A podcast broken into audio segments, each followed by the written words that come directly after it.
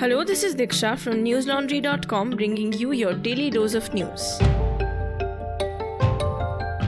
Today is Tuesday, the 31st of August. India recorded over 30,000 new cases of COVID 19 in the last 24 hours, taking the total tally to 3.27 crore. The death toll increased by 350 and the total fatality count stands at 4.38 lakh. All these figures, however, have widely been reported to be undercounts. The Karnataka government today announced that it is compulsory to complete one week of institutional quarantine for all passengers arriving in the state from Kerala owing to Kerala's high positivity rate of COVID 19. The Uddhav Thackeray led Maharashtra government yesterday prohibited all public gatherings for today's Dahi Handi festival amid a jump in COVID 19 cases in the state. Meanwhile, according to The Hindu, the Maharashtra unit of the Bharatiya Janata Party organized a protest against the Thackeray government for not allowing temples in the state to reopen. Reportedly breaking COVID norms, the protest took place in the districts of Ahmednagar, Pune, Mumbai, Aurangabad, Nasik, Nagpur, and Solapur. Globally, COVID 19 has infected more than 217 million people and led to over 4.5 million deaths so far. The United States completed the final withdrawal of its troops from Afghanistan on Monday, which is now under the control of Taliban forces. We will give you more updates on this later in the podcast, but before that, I'd like to tell you how a section of the media here at home is milking the crisis in Afghanistan to flare up communal sentiments. On August 26, Zee News anchor Aman Chopra invoked the Taliban to spend his 45 minute show, which was 44 minutes too long, to bash Muslims and the medieval Mughal emperors and extol Hindu supremacism. The anchor proclaimed, and I quote, Mughals weren't Muslims. Why do some Indian Muslims glorify the barbaric Mughals? The ancestors of all Indians were Hindus. Unquote. The show was full of distorted history, communal dog whistling, and the usual dose of bigotry. And this isn't the worst of what we saw on Chopra's show. To know more, read my report on newslaundry.com titled Talibani Mughals The Marvels of Aman Chopra's Bigoted Mind. Here at News Laundry, our reporters are doing their best to bring you stories about the lives of Afghan refugees in India and abroad. You can find these reports on newslaundry.com, filed under the section Afghanistan Crisis. It now depends on you, the kind of coverage you prefer and want to spend your time on. If it is factual, accurate, and in depth reportage that you choose, go to newslaundry.com today and power our work by hitting that red subscribe button on the top right corner. We can only continue to do this kind of work with your support as we are a 100% ad free subscriber funded news platform. Chief Justice of India N.V. Ramana today administered the oath of office to nine new judges of the Supreme Court. This was the first time in the Supreme Court's history that nine judges took oaths at the same time. It was also the first time the Supreme Court allowed a live telecast of the ceremony, the Hindu reported. Usually, cameras are not allowed to cover the swearing in of judges to the Supreme Court as the event is held in the Chief Justice of India's courtroom. The new judges, which includes three women, are Justice A.S. Oka, Justice Vikram Nath, Justice J.K. Maheshwari, Justice Hema Kohli, Justice B.V. Nagaratna, Justice C.T. Ravikumar, Justice M.M. Sundaresh, Justice Bela Trivedi, and Senior Advocate P.S. Narasimha. The swearing in ceremony took place in the auditorium of the Apex Court's additional building complex. The Supreme Court now has a strength of 33 as against a sanctioned strength of 34 judges. The appointments to the Supreme Court were the first since September 2019. Nearly 40 people, including 32 children, have died so far in Uttar Pradesh's Firozabad city due to dengue and an unidentified viral disease. According to the Hindu's report, Principal and Dean of the Autonomous State Medical Hospital, Dr. Sangeeta Aneja, said that common symptoms of the disease include diarrhea, vomiting, and high fever, and that the cases rose suddenly in the last five days, and 90% of the affected are children.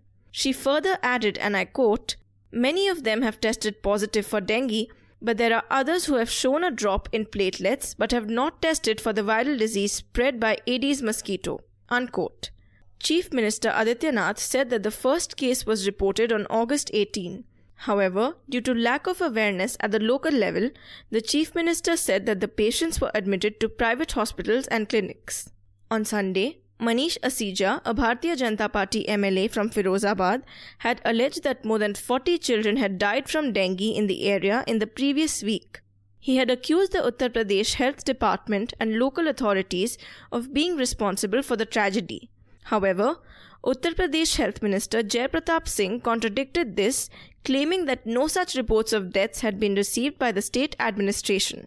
In another update from UP, Adityanath yesterday directed the state government officials to prohibit the sale of liquor and meat in Mathura. He urged those involved in wine and meat trades to sell milk instead in order to restore the glory of the city, which is the birthplace of Hindu deity Krishna. The chief minister, however, did not specify when this ban would come into effect. The Assam State Disaster Management Committee yesterday notified that over 3.63 lakh residents have been adversely affected in 21 districts due to heavy floods. The disaster management body said that one person died in Barpeta and one in Morigaon district.